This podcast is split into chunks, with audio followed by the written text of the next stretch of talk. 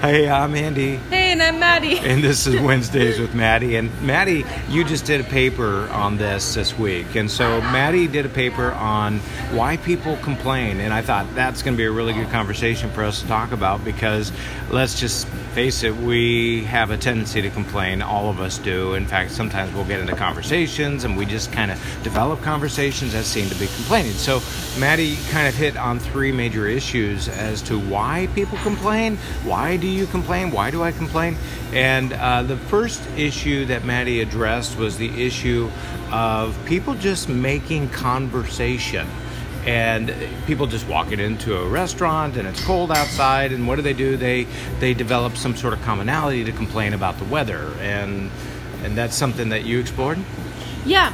So uh, this is was a third person essay, and so I had to do some research on it because expository. But anyways, one example I saw was from an article that I happen to forget the name of. But anyways, it was talking about how this psychologist was going into a coffee shop or a bar, some sort of location where a lot of people hang out, and there was a blizzard outside.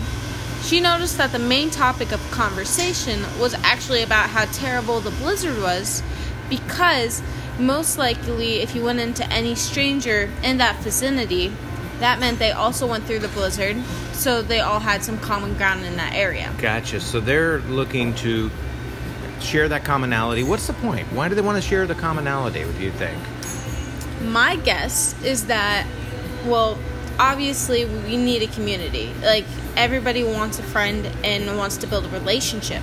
So how do you build up a relationship? Well, you communicate with someone. You learn about them. And so easier said than done though bringing up a conversation. And so I think the easiest way to create a conversation is by complaining, honestly. and just maybe commenting on something that both are experiencing that might be a little bit challenging. And yeah, you're right. Some folks are uh, have a hard time going into conversation, where others have uh, uh, have really mastered that skill. Another reason for people to move towards complaining is to vent. People sometimes just are really really frustrated and something has uh, something that has happened to them that uh, is unfair in their minds and they just feel like they just need to explode or share or vent or or maybe in their own special way maybe they're not exploding but maybe they're just doing something simple and being frustrated uh, and sharing that frustration with somebody Well, actually, to go along with that, these people who vent are known as venters. And Venters. venters, you got to put an ER at the end to make it special. Cool. Uh, anyways, they actually, what I was reading, the reason why they may actually vent is so they can get a attention and sympathy from others. So, because everyone has been through some sort of tragic experience, that means that they can relate to the situation that the venter is talking about. okay And so when they actually, when the venter gets the sympathy from the crowd, that kind of gives them the okay to vent. okay I So i then got they keep on doing it more and more frequently. in hopes for more attention And more sympathy and- I gotcha. So you know, it's really interesting that you bring that up. I had a neighbor, and we ended up uh, developing a really neat friendship. But one of the things that we found ourselves doing, and I probably found myself doing it more than he did.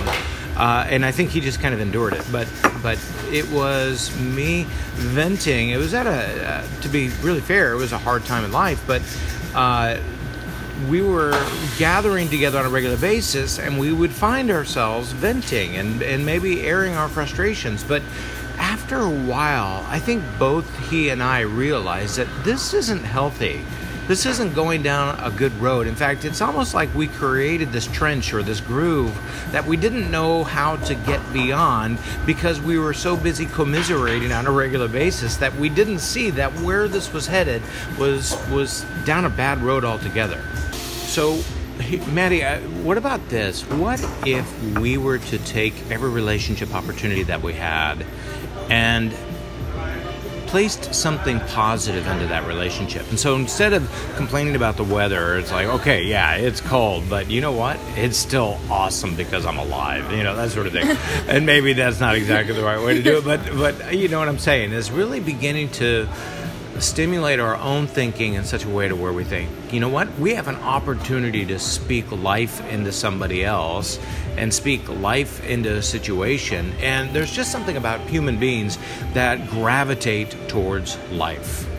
It's kind of like looking for the silver lining in the situation, and people love that. They want to hear about the good news in life. Yeah, that's true. People move towards hope and and when they are offered hope and when they are offered something of value and and I, I don't mean to you know the Pollyanna sort of thing but I'm talking about the the real hope that every single one of us probably uh, moves towards. And there's just something admirable about somebody who speaks really encouragingly into your life into my life uh, or into the lives of others.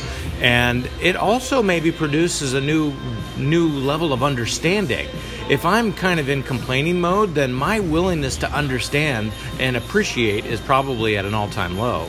It's kind of like building your relationship off of something that you and the person you're talking to are passionate about.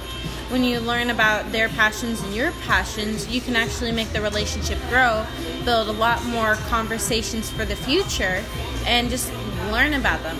I like that. So instead of just having I uh, complaining about whatever, you're basically saying, "Look, I'm out of ideas." Mm-hmm. you know what I mean? I've complained like, to my I've fullest extent, and I don't know what else to complain about. I mean, there's just I could complain about that, but you know that's a little old.